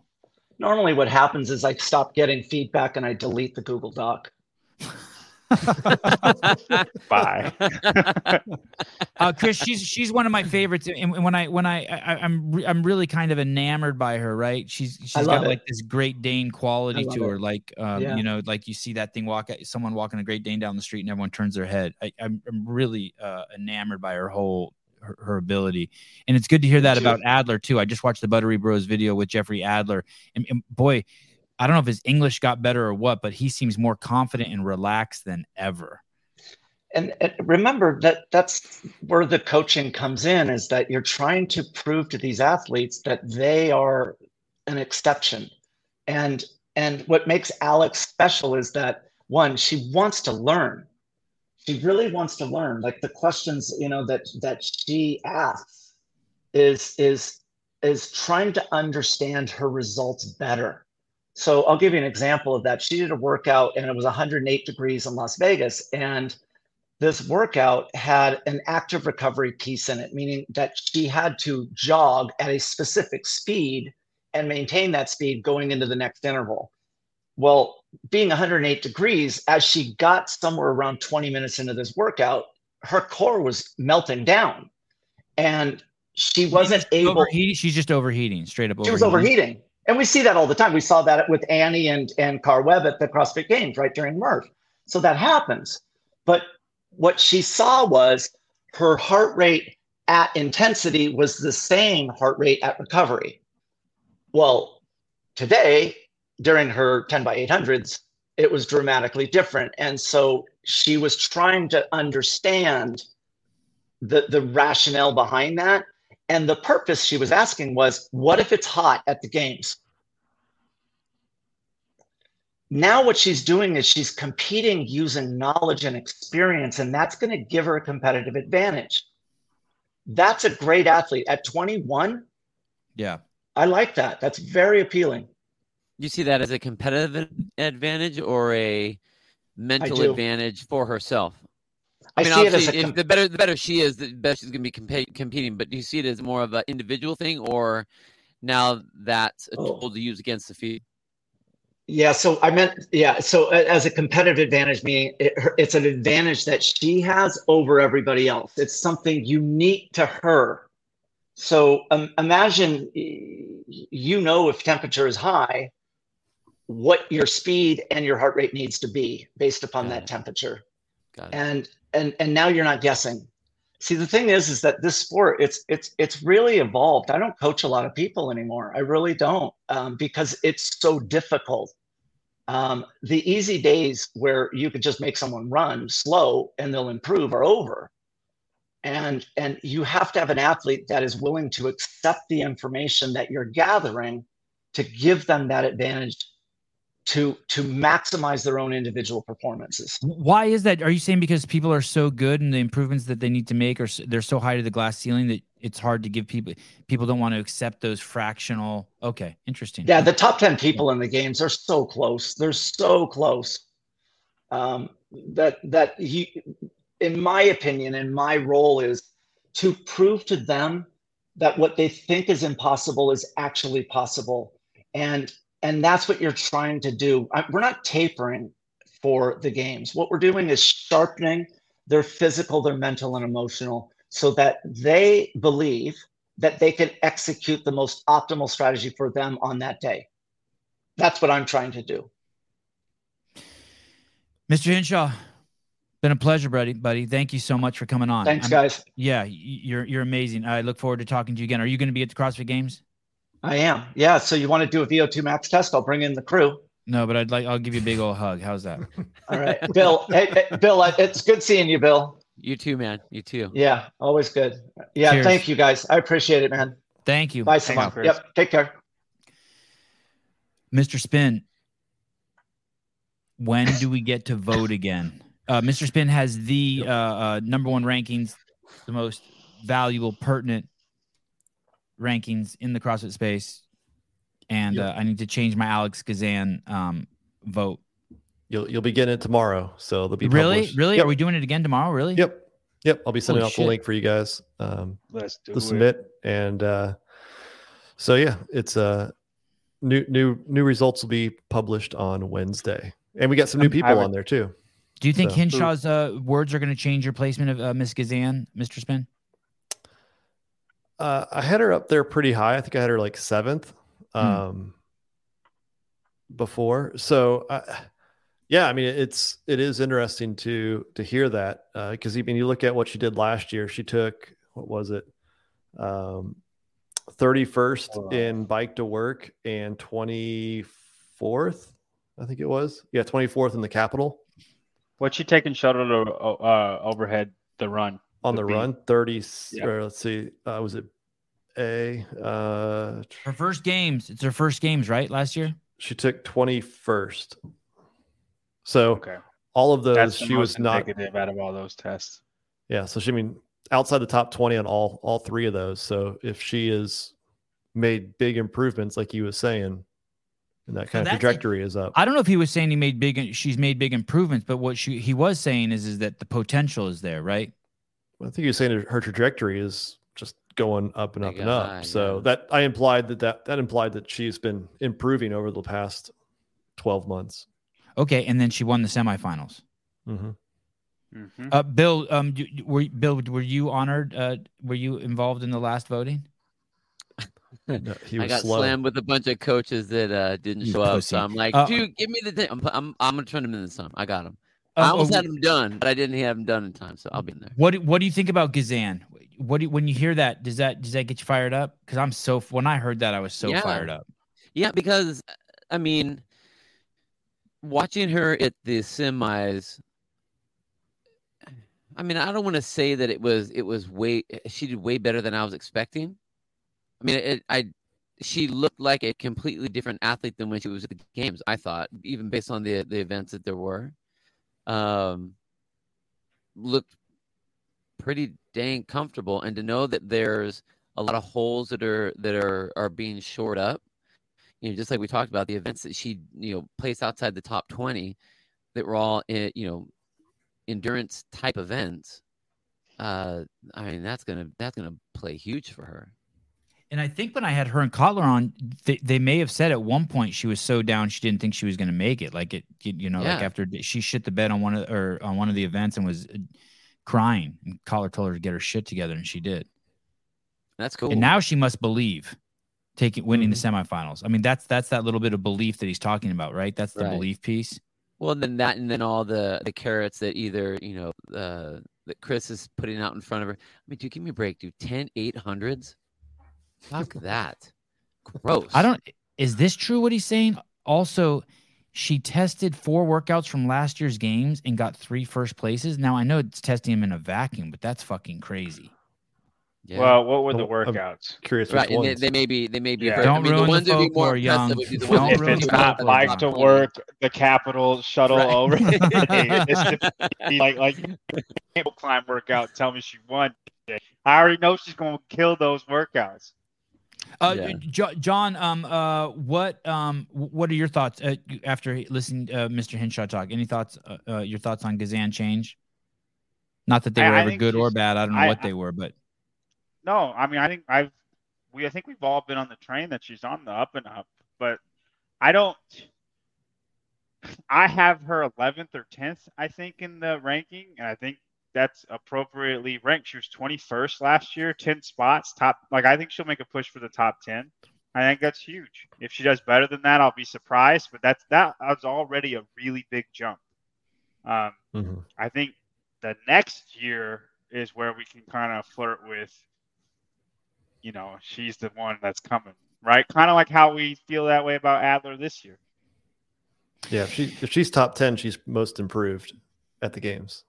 You mean this year, Spin? Yeah, if she ends up getting, being top 10, she's probably the most improved this, you know, of the it's athletes coming back. put her better than that, though. And, um, and that's that's the hard part is when you think about like the tiers, right? Like the top six appear to be on that kind of separate tier from everybody else.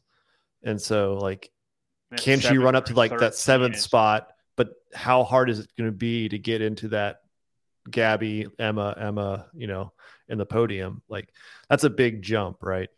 Um, so. Uh, the, the comment of the uh, evening goes to Marco uh, Calderon. Uh, very interesting um, two thoughts uh, put adjacent to each other. Alex is a monster. I walked by her at semifinals.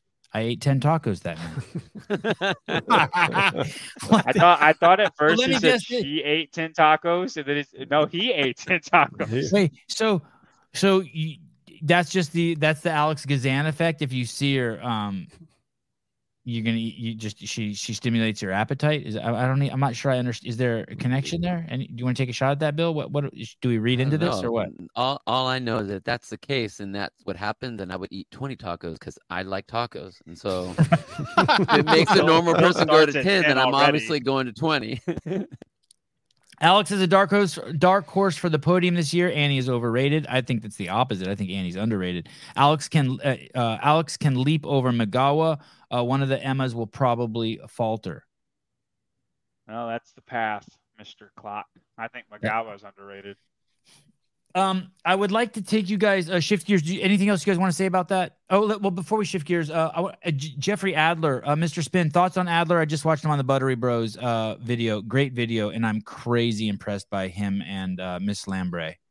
Yeah, I watched that too. I, I thought uh, first it was just a great video in general. Um, I I've always been high on him. I think uh, you know he's right off there from the Rogue Invitational um, he's had a great year. It's and every time he talks, he's like, I wasn't trying to win. I'm just trying to advance, and he ends up winning. Right? He wins the Open. He wins semifinals. Um, so if he does come with his best game at the games, I, I think he's he's on the podium for sure. Miss uh, Miss Lambre, his coach and fiance, also said uh, we're coming to win this year. He said um, we're coming to uh, get on the podium.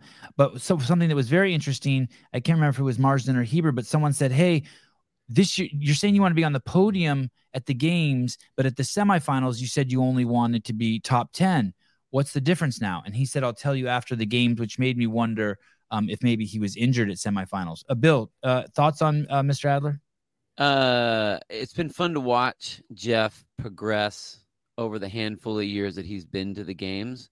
Um, not not even necessarily just physically, but his his thing is mental mental game, the mental game, the mental toughness. The the year he was at the games um, when it was at Aromas was at 2020. He his confidence that he showed looked like it was manufactured. Like he really didn't think he was supposed to do what he could do.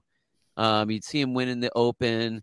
Um, I think a lot of you know he'd, he'd had that big comp, that big race. Um, what was the event? The um, burpee box jump over one and the with the clean and jerks for 350. Yeah, the clean and jerk one. I mean, uh, unreal. Uh, yeah, unreal showing on that was just nuts. So there were these these flashes of what he could do, but what always really held him back, I thought, was the mental game. It's like he didn't he didn't feel he should be in the mix with all of the big names. He was there, cool, but he didn't have that. But every year we've watched him compete, and he seemed more and more confident, uh, which is great to see because I, that, I mean, that's what an athlete needs. An athlete, just like what Chris was talking about, an athlete needs to believe that they are the best that's there. And if he thinks he's I think when an athlete says, you know, well, I just want to do the best, they want to, you know, I think mostly it's, I don't want to be showy on the outside, but inside they have to want it. And every time I saw Jeff after the games, I'd be like, oh, how, so how'd it go? You did great here, did great there. And he's like, nah. He's like, that was not what it was supposed to be. So it's like he knows where he's supposed to be. And it is nice to see him with that level of confidence. And it's, it's been a long time coming. It's, it's time for him now. Uh, going for number uh, seven, Ken. Uh, also in the Buttery Bros video, uh, him and uh, Coach Lambre talk about, and I paraphrase, they're not just uh, uh, something like they're not just doing random training this year. They're not just training to be the fittest. That they they understand they're working on specifics to basically make him the champion. That they've really fucking dialed in his training to focus in on maybe things that would give him the edge in events that ne- he maybe wasn't necessarily the best in before. And I think what they were alluding to, or maybe they even said explicitly, was endurance. Um, so it, it sounds like they're very confident and they've uh, they've altered their programming. Thoughts on uh, Adler, John Young? What's funny is I don't where they need to he needs to focus on. It's because I saw him Ricky. Uh oh, John, you're breaking up bad, dude. You're breaking up bad. I think maybe you need to switch to your computer. Maybe you got shitty earphones. Go ahead again. Can you, can you hear me now? Yeah. What's what's funny, Bill? You, you're funny, dude. Can, you're a funny can, guy. Can, can you hear me now? All right. The uh he when he overtook Ricky in the ruck run, Ricky Garard at Rogue, I was thoroughly impressed. I was he doesn't need to work on endurance anymore. His running has improved so much. His endurance and his capacity has um, his capacity's always been great. He's always been strong, and I mean he's been doing good in the endurance events. Where he doesn't do when it's some weird thing that no done before. He's very bad at, at adapting fly. And I don't know how you train that. You just throw a bunch of random stuff at him, maybe. But like if you look at the games, all of his worst events are events that nobody could train for. For instance, Elizabeth elevated, he was terrible at the traverses, had never done it before, right? But there's a lot of people, I've never done a traverse before. When I tried to do it, I was able to do it. It's not, you know, it, he's just very bad at adapting on the fly. The sandbag event, nobody's ever sandbag cleaned 300 pounds. He's one of the strongest guys in the field, and he gets 16th place, mm-hmm. right? He, let, he does the same sandbag clean that Colten Mertens about squat cleans. Like, it, you're the strongest guy in the Careful. field. Can you use someone else? Don't don't do that again, John. Please. Thank you. but like those are the things he needs to get better at. Is the things that Boz likes with people, where I don't think anybody's been training this. This is just the wall. See who can adapt, be the best at this, which traditionally the game's winner is very good at. Right? Justin is amazing at adapting on the fly. Um, and I think that's where he needs to improve the most. His capacity's always been there. You think you think it's adapt? You think it's adapting or the uh, confidence that he'll be able to do what he needs to do? Because I like I, I see mean, Justin, I see Justin being like, a... whatever, line it up, dude, bring it. You know. Yeah. Okay, if, if I show you something and you've never done it, Bill, you've never done it before, but nobody else has either. We're just gonna see who can do it if there's a guy that consistently can't do these things and there's a guy that consistently can, that's adapting, just figuring it out, right? Physically figuring out how do I move to do this. You know, and then, I mean that's mental. It could be confidence because you see something you've never done before and be like, I got that, right? That could be confidence, but figuring it out within the workout. Uh, yeah. I think he's bad at those things. Hmm straight up, mm-hmm. and and that's a skill. I don't know how you train it, but it's a, it's a skill, and he that's where he falters the most. If you go back and look at his history, he's he's good at everything. Well, he should he should consult with Jr. Jr. will tell him what weird shit's going to be in there. Jr. knows. Does that make sense though? Yeah, yeah totally. Yeah, yeah, hundred percent, hundred percent. You're saying you're you're saying he sucks at shit on the fly. Uh, okay. Um, uh, Clydesdale Media. So Bill can get a taco. Three dollars. Thank you. Yes. I want to talk. Um, uh, Howie Dewitt uh, with the question for Hinshaw. I'm sorry he's gone. I wonder how much lactate Danny Speegle's legs could shed. Uh, fair enough. Uh, question. Uh, interesting. Um, Adler ain't got it between the ears. Hey man, go go uh go look at his uh the video, man. He is fucking. He it, it's he's he's mellow, man. He's confident. I I think that there's been a um shift. Okay, I want to show you guys uh, as we get to the 90 minute mark uh, an athlete that I'm desperate to talk to, uh, Abigail Domit. And I want to show you something that she posted on her Instagram. Um, and uh, we'll start with uh, you, Mr. Um, Spin. And uh, you can tell us um, what you think um, first. Well, this is a one snatch pull, one hang snatch pull, one snatch, one hang snatch. Uh, she claims that those aren't hollow weights, and that's 185 pounds. Fucking insane.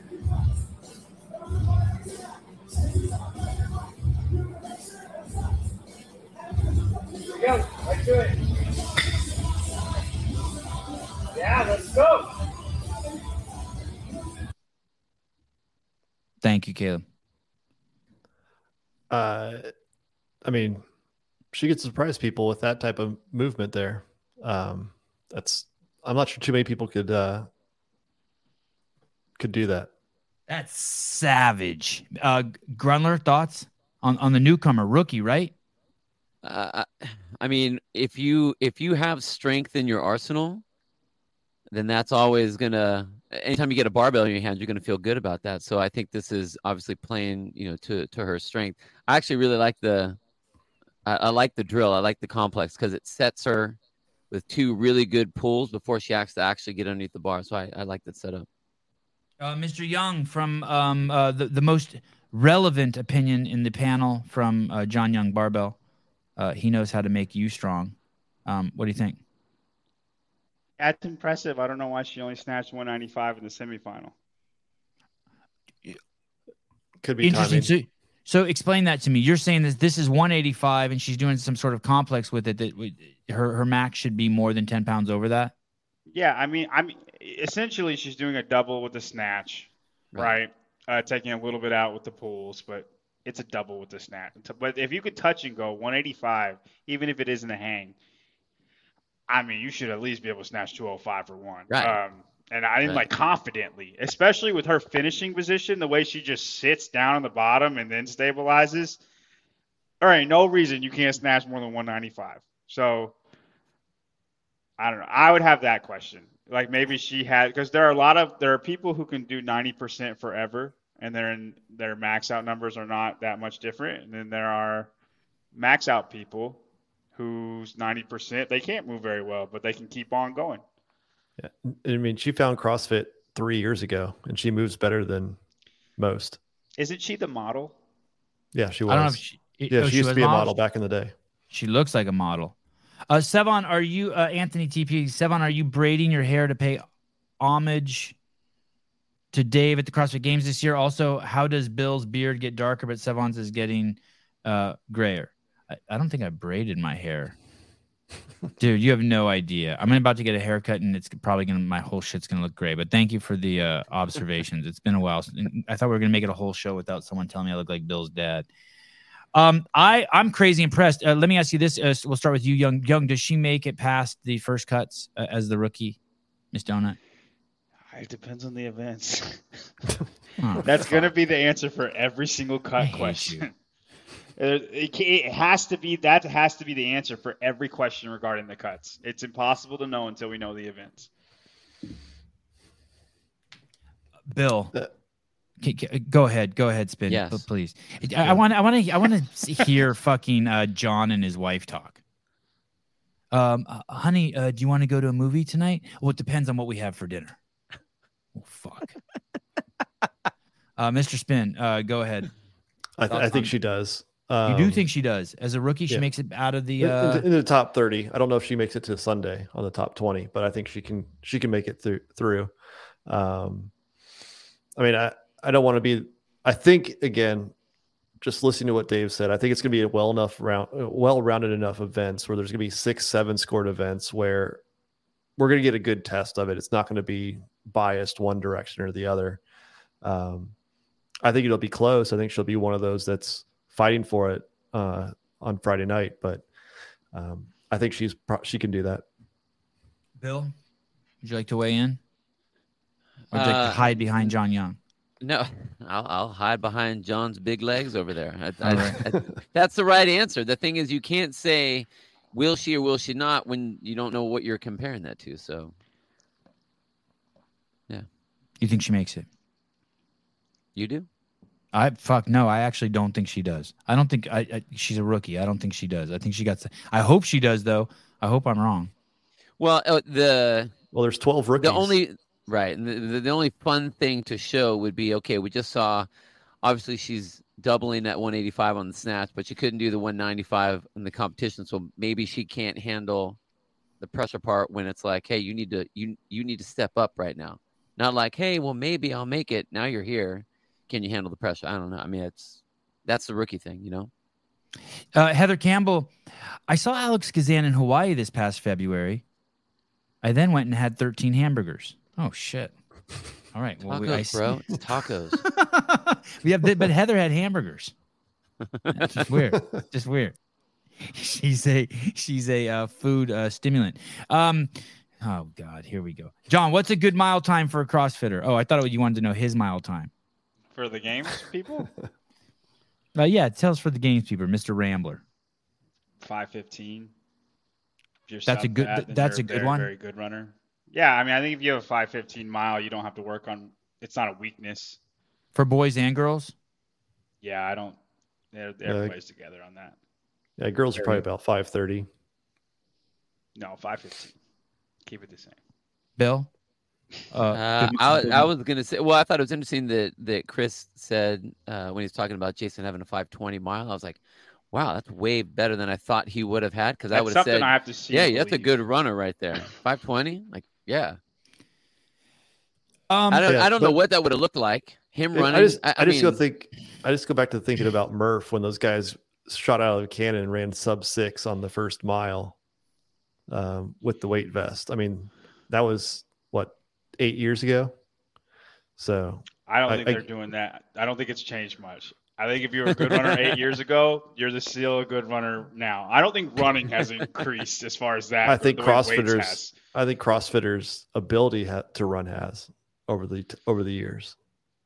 I disagree. I bet Jordan Troyan can run a sub five mile, and I bet that's about what the best guy in the games now is doing. I bet rookie uh, run Ricky runs a 455. I bet George Troyan has something similar. I'm saying more more Bill? of it can be more of it can be up there. Not not the top end, but more can be in that elite group. Uh, yeah, I think if you're a good runner, you're a good runner. Yeah, I, I don't, I don't think that the CrossFitters are going to be like going, okay, I'm really trying to make, really trying to make break that four minute mile. What was your I best? I think mile, I think what what John what what what Mr. Spin is saying is that uh, there was a, what was that guy's name? The firefighter Jeff something from 2009 snatched 225 pounds, and that was the record. And now snatches are significantly higher. And Mr. Spin thinks that running has also gotten significantly better. And John is saying no, the running isn't uh, a place I don't think that's what I don't think that's what Brian's saying. Uh, I'm saying, saying more people are at 515 than they were back in the eight years ago. Yeah, that's what and I. Like, that's I what I mean. That. That's what I mean. There, there's, there's, the, the, the oh, I'm not yeah, saying Brian is saying that they're significantly better now than they were back then. The runners, the field, the, the field, field. field. okay, the, the top field. of the top. Okay, yeah. the field. Fine, fine, fine. Okay. Uh, uh so, and John is saying no. There's always running isn't a place where uh, CrossFitters have improved. No, I would agree. With, um, I would agree with what I would agree with that statement with Brian. Oh, I'm okay. saying the top of the top is is not. That, so those two agree, different. and I don't understand. That's normal. I think that's what's going normal. on right now. That sounds uh, once again, my answer will be and yes, yes, yes. Um, uh, uh, Wad Zombie, Ronda Rousey, uh, Wad Zombie, who makes the um, Colt Mertens card. Get yours now. Uh, Ronda Rousey said she has tons of sex before fights, claiming it increases her testosterone. That's the stuff that um uh, Andrew Hiller takes from California Hormones. Get yours now. I like this question. Uh, without any details, would you say sexual activity with athletes is low, medium, or high during the games? Before I say that, I will also say this is absolutely true. I took a shot of espresso before I did that legless rope climb with the CEO blend. That is true. I forgot. I forgot.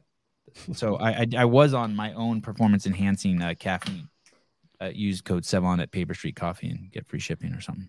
Uh, so fucking. You think that there's a lot of fucking going on? Would you say sexual activity with athletes is low, medium, or high during the games? I'm gonna say low, Mr. Spin. Uh, I would imagine so. I mean, at least Saturday night, I can't imagine that you're uh, feeling too too great. Uh, maybe Bill, the uh, athlete coach, might. Yeah, you're better, the only one who's been. He might have some personal Bill, experience he could yeah, he could yeah. speak to. I, I before the games, sure, because you're getting fired up or whatever. During something like that, when your body's just being abused, you don't have the that's that's that's the last thing no, that's on your mind. Is like you know not what? one individual athlete fucks between Wednesday and uh, Saturday night. Well, no. it starts on Thursday, so Wednesday. No. You disagree with me? I, I don't think I don't think you'll.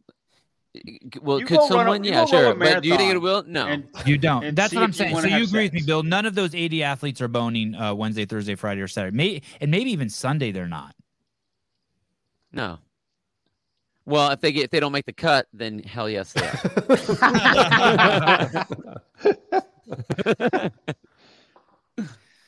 uh, great question. Thank you. I, I, I appreciate it. I feel like I paid. I should pay you to for uh, inserting that question.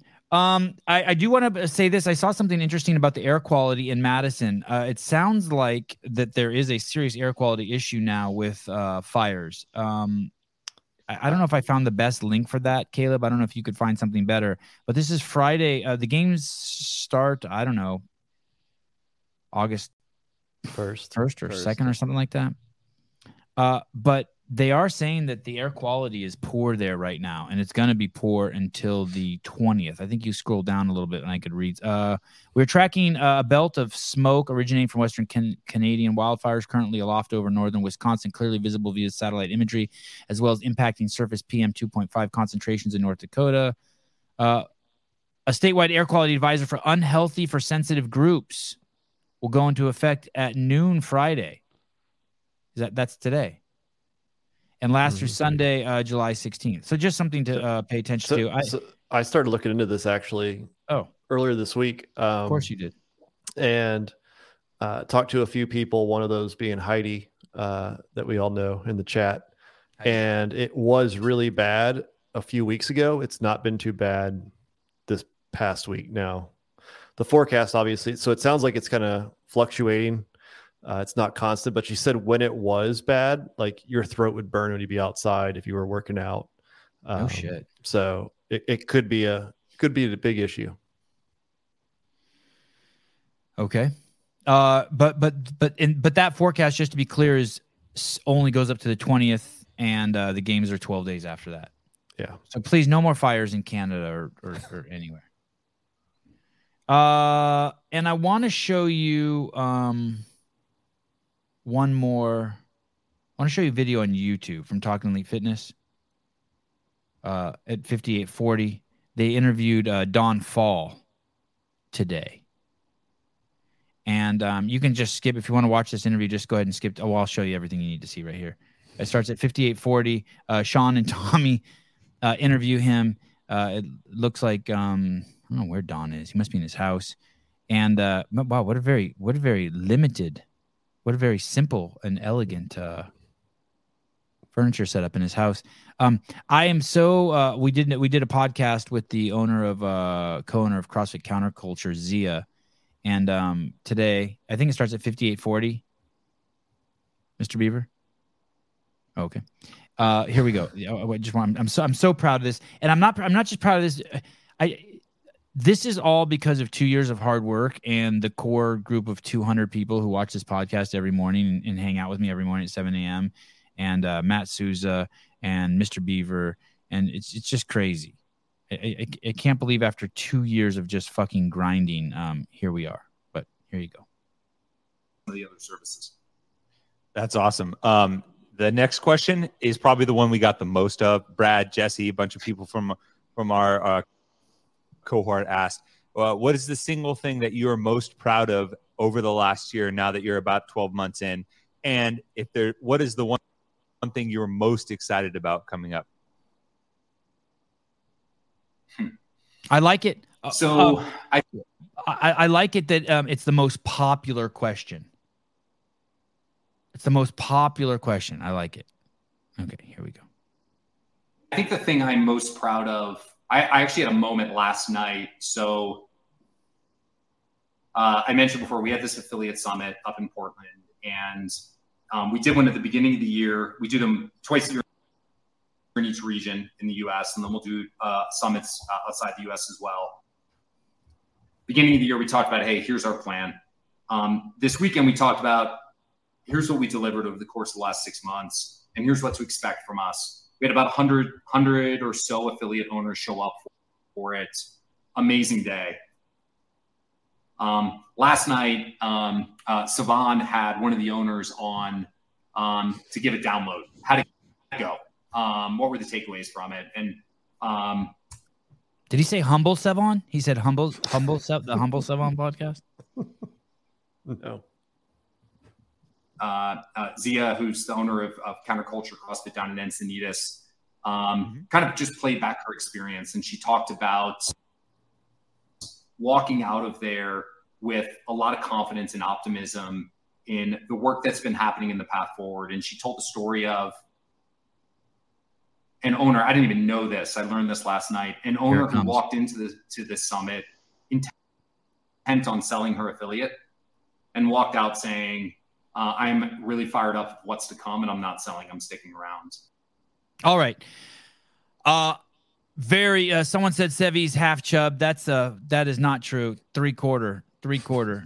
and I would go full chub, but my wife has I have my wife has rules. She listens and she listens to the show. Um, I uh, I'm very proud of that. Um, I'm proud of the the progress we've made. I'm proud of the. Uh, it, it was not easy. My departure two years ago. Um, I was unjustly fucking uh, pushed out for by idiocy, and to be working so hard and be contributing to the community for this long and getting a little bit of uh, recognition from uh, from our um, Marine Recon uh, CEO of uh, CrossFit uh, tickles my fancy. I, I, will say, and for it to be, uh, I appreciate Sean and Tommy for letting me share that clip, and I appreciate them for interviewing him and eliciting such an honest and sincere answer. And it is pretty cool that Don did go to uh, Portland, which is fucking batshit crazy anyway, and go up there and do an affiliate gathering for West Coast affiliates, of which Bill Grundler is one. And that for one affiliate to walk away, or maybe many affiliates, but to have a story like that, that, oh my God, after hearing Don speak, I no longer want to sell my affiliate. Uh, any thoughts, uh, Mr. Grundler, as you, I saw you choking up on the, on your piece. Uh, Oh no, I was just stretching. That's all. um, I, I, think that's great. I mean, I, you know, I, I, I get bothered and and bummed when I hear that affiliates the affiliate for whatever reason. I mean, whether it's a financial thing or a not feeling like you're part of the community thing, or you don't feel supported for some reason or whatever. So, I don't know what was said that made her turn that around. That would be interesting to to know like what things, what specifics or were that made her go like, yeah, no, I need to stay in this game. Um, but it's cool that we that this you know that that that our lead can still keep our people fired up. I mean that that's what I loved about Greg was I'd listen to him talk and I'd be like, hell yes, just we're just doing that what he just talked about because that sounds awesome and I want to be part of that. So if he was able to say, if Don was able to say something to keep her in and thinking that same thing, that's cool. That's really cool. Uh, Anything else you guys want to say, Mr. Spin? Yeah, I mean, I, I think it's, I think we all want to know what was actually said that would be um, hmm. so inspiring because if you go to the beginning of that podcast, it started out pretty slow with a lot of corporate speak, and then it's it, it slowly got better as as it went on. If you do go watch the podcast I did with Zia, she gets into the details of what he said. Um, that got her fired up. But you're right. There is they asked in the beginning. It is. It, I agree. That interview does start off a little bit slow, and he you you want to hear him like point to some like real details, right? And th- it does start off like abstract. Mm-hmm. Uh, Mr. Young, any thoughts? It doesn't even have to be about that video I just showed. On anything, anything you want to say as we wrap it up here? I, mean, I, think it's just cool that Don is uh, listening yeah to to just media outlets it's not like we're talking to a wall i feel like sometimes it feels that way and it, it uh I don't know. It's nice that like even if he doesn't, even if our opinions mean nothing, it's nice that they're being heard by. I feel like we're all working to make CrossFit better, including the CEO. A uh, t- ton of hard work being put in. Uh, thanks, guys, um, for coming on. I look forward to seeing you guys uh, again very soon. Uh, Mr. Beaver, thank you. Mr. Souza. Thank you. Uh, Gabe, uh, man, we're riding like BLM when Don hires Sevi and Greg Glassman back to HQ. well, that's kind of it. Love you guys. Uh, see you guys tomorrow morning at 7 a.m. for a live call-in show. Uh, it's um, it's a locals only show. If you're just a, a periodic listener, that show is not for you. Don't listen.